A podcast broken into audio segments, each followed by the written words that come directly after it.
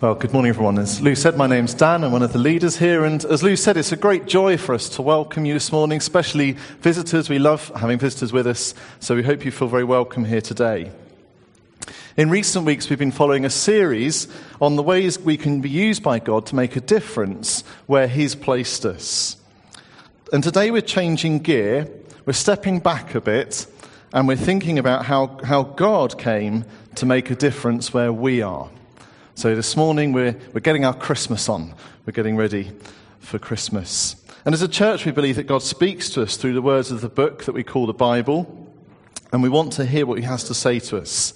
And so we ask him to speak to us as we come to it, like Lou did just now. It might not have escaped your notice that there are 18 sleeps till Christmas, or uh, 17 days and 13 ish hours, something like that. And I wonder if anyone here has written to Santa and asked him what they'd like. Anyone done that? Not for a long time. Oh, that's sad. Okay. Uh, well, we'll have to wait till the 25th to see what Santa brings. This morning, I want to ask you what did Jesus bring you for Christmas? What did Jesus bring you for Christmas? You might have, ha- have read these words in our Christmas invitation card, which I've uh, got one here. Uh, so the Word became human and made his home among us. He was full of unfailing love and faithfulness. And we've seen his glory, the glory of the Father's one and only Son. These words are from the Bible. Specifically, they're from a book in the Bible called John's Gospel. John's Gospel is one of four accounts of Jesus' life and death and resurrection. It's a bit like a biography. And John sets the scene in the first 18 verses of his book, and uh, where he gives us an introduction. If you're new to looking at the Bible, when we talk about verse numbers, we're talking about the small numbers in superscript just above, above the sentence. And uh, when we talk about chapter numbers, they're the large print numbers. You'll find it helpful if you follow me in one of the Bibles in front of you. Uh, and uh, on John chapter 1, if you're using one of the ones in front of you, it's page 1063. Page 1063. As we go through, you might notice that the words on the Christmas invitation card are slightly different. That's because we chose a different translation just to make it easier to re- be read by itself without someone explaining it. But they're still rather odd words, aren't they? Did you think that when you read those words um, earlier? Aren't they odd words? The word became human. Or as the Bible's in front of you put it in verse 14 of John 1, the Word became flesh. Who or what is this Word? And in what sense did it or he become human? And what difference does it make to me anyway? Why should I bother to try and understand it? Well, we'll try and answer all of those questions in the next 25 minutes or so. And to do that, we need to read a bit more of John's introduction and we'll discover that the answers are right there in front of you, if you've opened the Bible on the right page, that is. First of all, uh, we can have a look at the word. So please take a look with me at the beginning of John's Gospel, uh, beginning of his introduction, verses 1 to 3 of chapter 1. In the beginning was the Word, and the Word was with God, and the Word was God. He was with God in the beginning. Through him all things were made. Without him, nothing was made that has been made. These verses tell us who the Word is. They tell us that the Word existed in the beginning, that is, before anything was made, before creation. They tell us that the Word was the agent of creation. Through, th- through him, all things were made. Without him, nothing was made that has been made. And even this much knowledge might make us begin to think about the identity of this uncreated being who creates all things. And if you're familiar with the Bible, then you might think about the opening words of the Bible Genesis chapter 1. Genesis is the book of beginnings. That's what Genesis means. In the beginning, the Bible says, Genesis 1, verse 1, in the beginning, God created the heavens and the earth. In the beginning, God. God is the only being to exist in the beginning, before the creation of all other beings. And that is exactly who John says this word is God. In the beginning was the Word, and the Word was with God, and the Word was God. He was with God in the beginning. The Word was with God, and the Word was God. As someone has put it, he was God's own peer. The Word was God, was with God, sorry, and he was God's own self. The Word was God. Are you wondering yet why he's called the Word? Why not some other name? Why the Word? Well, what does Word mean? What thought does Word communicate? Words communicate meaning, don't they? Words express things. I'm using words right now to express meaning to you. Chocolate. I've just used a word that for most of you perhaps has conjured up warm, fuzzy feelings, pleasant treats. Unless you're uh, dairy intolerant or something, which I'm very sorry. It's not that nice. Uh, we have a close friend who can't stand certain words, words like ooze and pus. And if you use them in the same sentence, it's really funny because she gets really disturbed. Not that I do that kind of thing either. But words express things. And then we come to the word. The word expresses God Himself. The word is God's self expression. The word communicates God to us. Now, words only communicate something if you hear or read them. Here's a letter I wrote to you all this morning Dear Portswood Church. But it's not the best of letters, is it? My words in this letter have not worked. They didn't get any further than the paper I wrote them on. They didn't reach you. And if you can't see this, they're all blacked out. Words are useless if they don't reach you. How about the word? How does God's self expression actually express himself to us? How does he ensure that he communicates himself to us? And as we reach this point, I want to ask you a question Do you want to know God? Would you receive his self expression if he made himself known to you? And it's here that we get to verse 14. The Word became flesh and made his dwelling among us. Became flesh. Anyone ever eaten chili con carne? Must, more, must be more of you who've eaten chili con carne. Great, thanks. Uh, sorry for vegetarians. I'm just trying to uh, uh, upset everyone uh, with food intolerances this morning. Um, uh, chili con carne means chili with meat. What meat is not specified, maybe horse, who knows, something like that. But chili with meat. And John 1, John 1, verse 14, tells us that the Word became carne, the Word became meat. He took on flesh. More specifically, he became human. Still God, but now also human. God con carne, God with meat, God in flesh. And so we sing at Christmas time, Word of God the Father, now in flesh appearing. Or as we sung earlier, veiled in flesh, the Godhead see. Hell, the incarnate, the God in meat, incarnate deity. Still God, but now also human. This word in flesh appearing, in case you hadn't realized it yet, is Jesus. Jesus born as a baby to Mary and Joseph. Not just Jesus the baby, of course, but we'll come back to that later. And this single verse here, verse 14, is John's version of the Christmas story. And he gets straight to the point. No shepherds, no angels, no wise men, no donkeys, no Mary even. God became human. God visits and becomes human.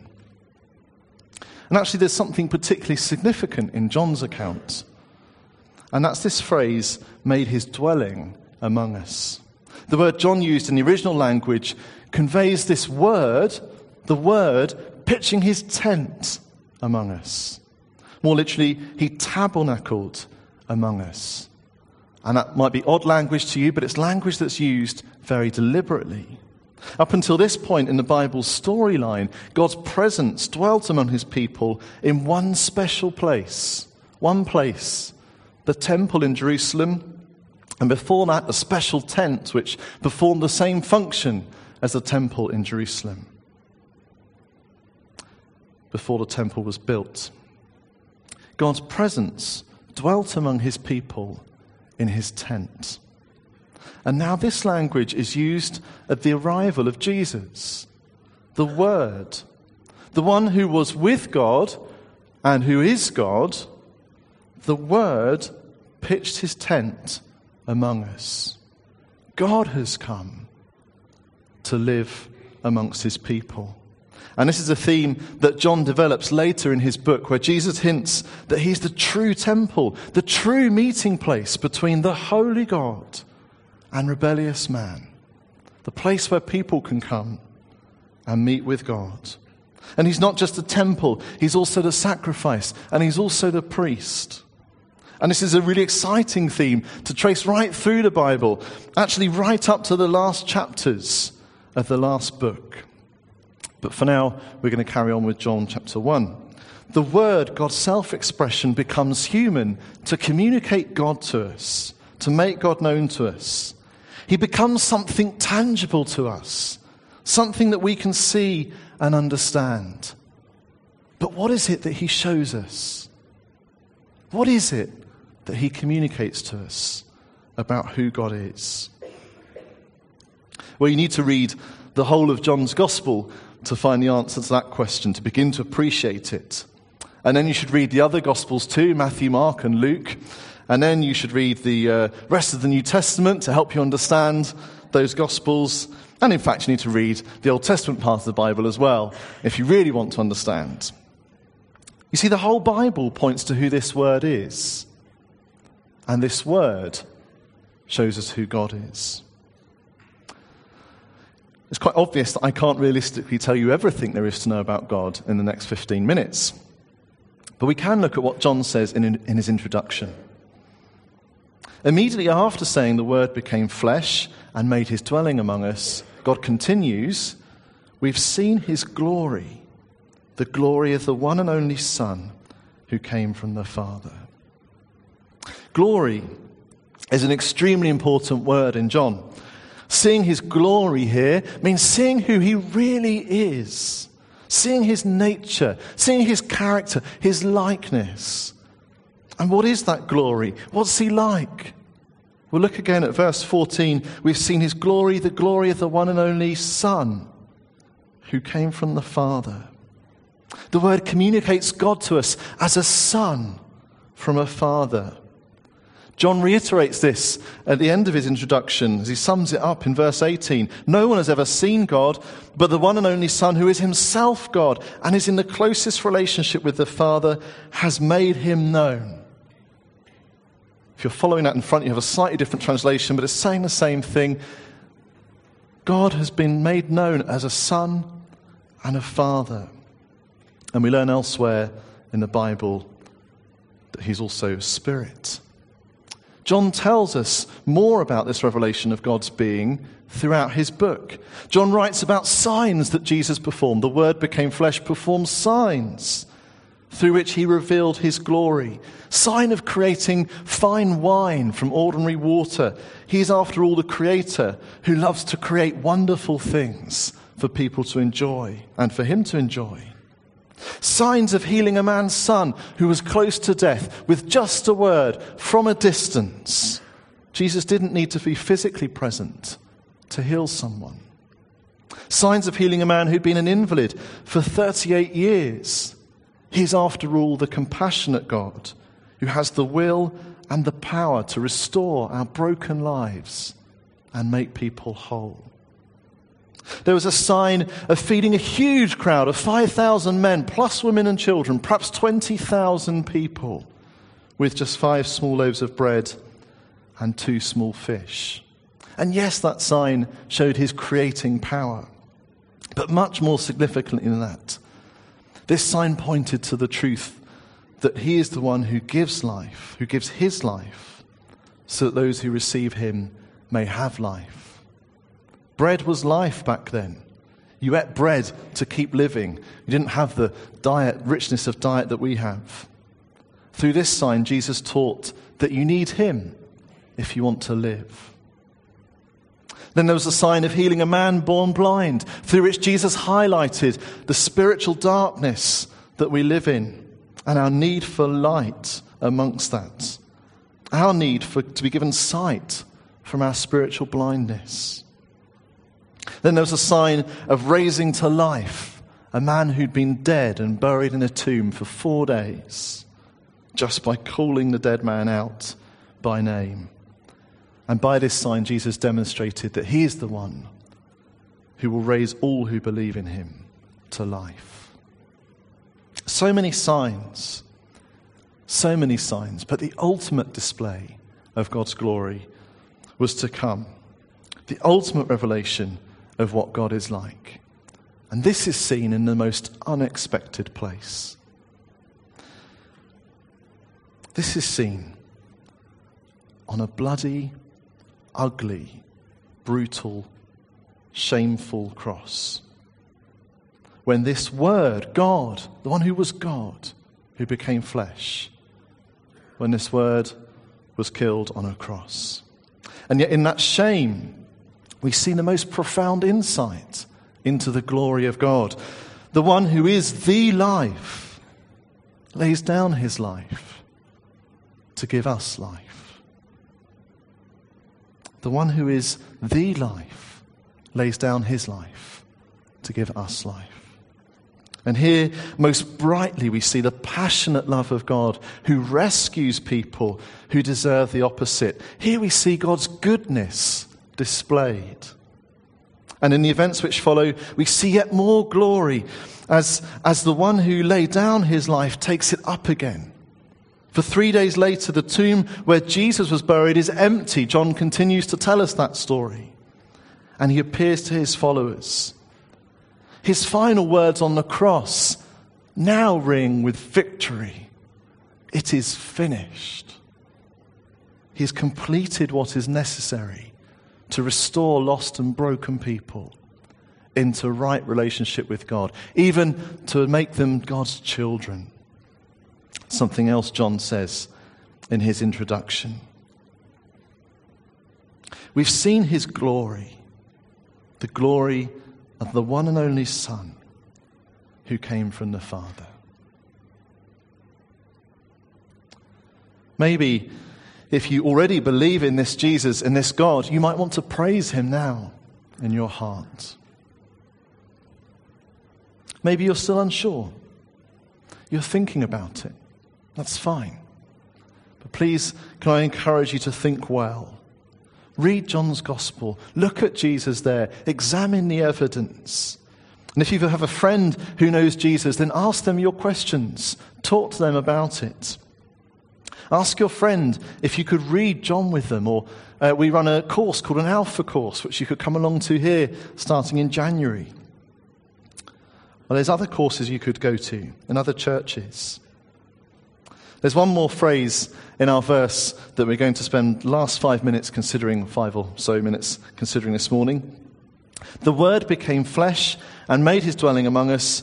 We've seen his glory, the glory of the one and only Son who came from the Father, full of grace and truth.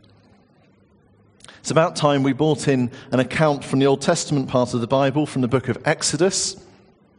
Exodus is the only, only the second book in the Bible, and what we're about to look at there happened around 1500 years before the events of John's Gospel. Yet anyone reading this opening chapter of John who knew the book of Exodus would have detected themes from it very strongly.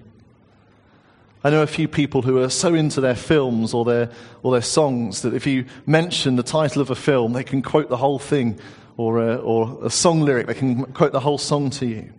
That's what it would have been like for people who knew Exodus when they read John's Gospel. They would have been thinking of this, the words we're about to look at. And they're taken from uh, chapter 33 to 34 of Exodus. You don't need to look at it now, but you can do later on, of course. Moses had asked God to show him his glory. And perhaps you can begin to see the connection already. Moses had asked God in chapter 33 of Exodus to show him his glory. And the Lord said, this, I'm reading now from Exodus, I will cause all my goodness to pass in front of you, and I will proclaim my name, the Lord or Yahweh, in your presence. I will have mercy on whom I will have mercy, and I will have compassion on whom I will have compassion. But, he said, you cannot see my face, for no one may see me and live. And then the Lord gives, tells Moses that there's a place where he can go, a cave he can be hidden in, and God's glory will pass by him there. And the next day, the next day, early in the morning, Exodus 34 continues, Moses went up Mount Sinai as the Lord had commanded him. And then the Lord came down in the cloud and stood there with him and proclaimed his name, the Lord, or Yahweh is the, the name there for God. And he passed in front of Moses, proclaiming, The Lord, the Lord, the compassionate and gracious God, slow to anger, abounding in love and faithfulness, maintaining love to thousands and forgiving wickedness, rebellion, and sin. Yet he does not leave the guilty unpunished. And there's a lot of connections here with John that we could draw out. The revelation of God's glory, seeing God's glory as uh, seeing God's goodness. Remember how God's glory was seen when Jesus gave the ultimate display of God's goodness on the cross. But there's one phrase in particular that I want to draw to your attention to. And that's the phrase Yahweh uses to describe himself as abounding in love and faithfulness. Abounding in love and faithfulness. And these are key words in the Old Testament part of the Bible. They recur throughout the Old Testament.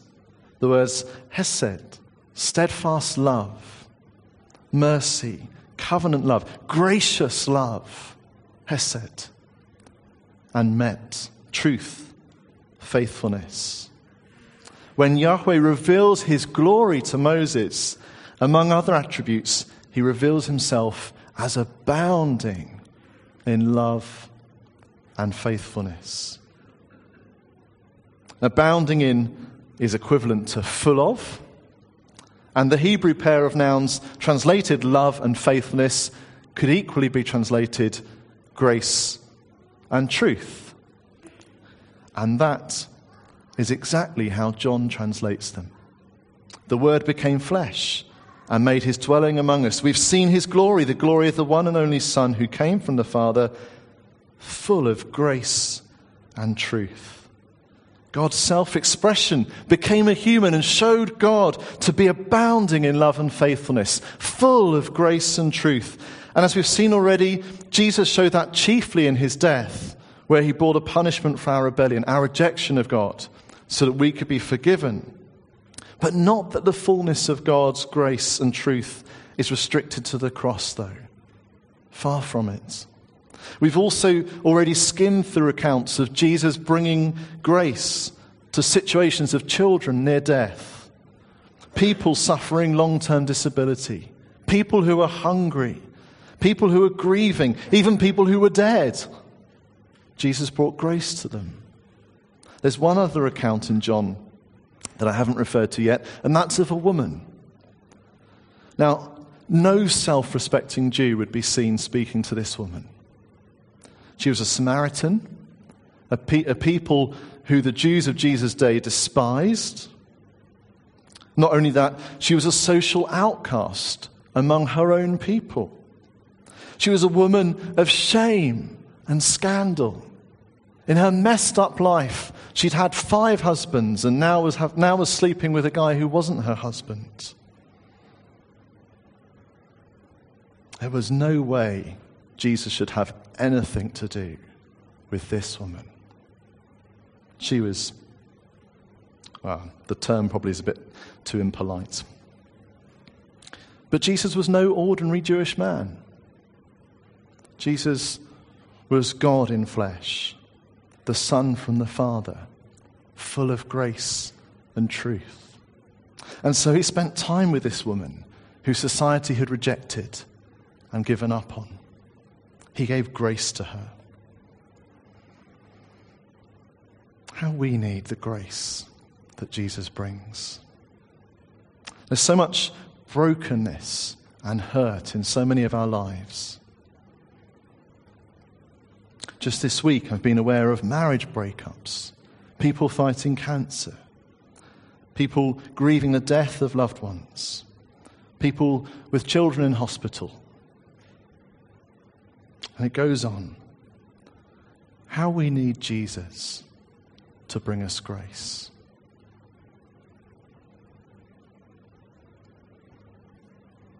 We began by asking the question what did Jesus bring you for Christmas?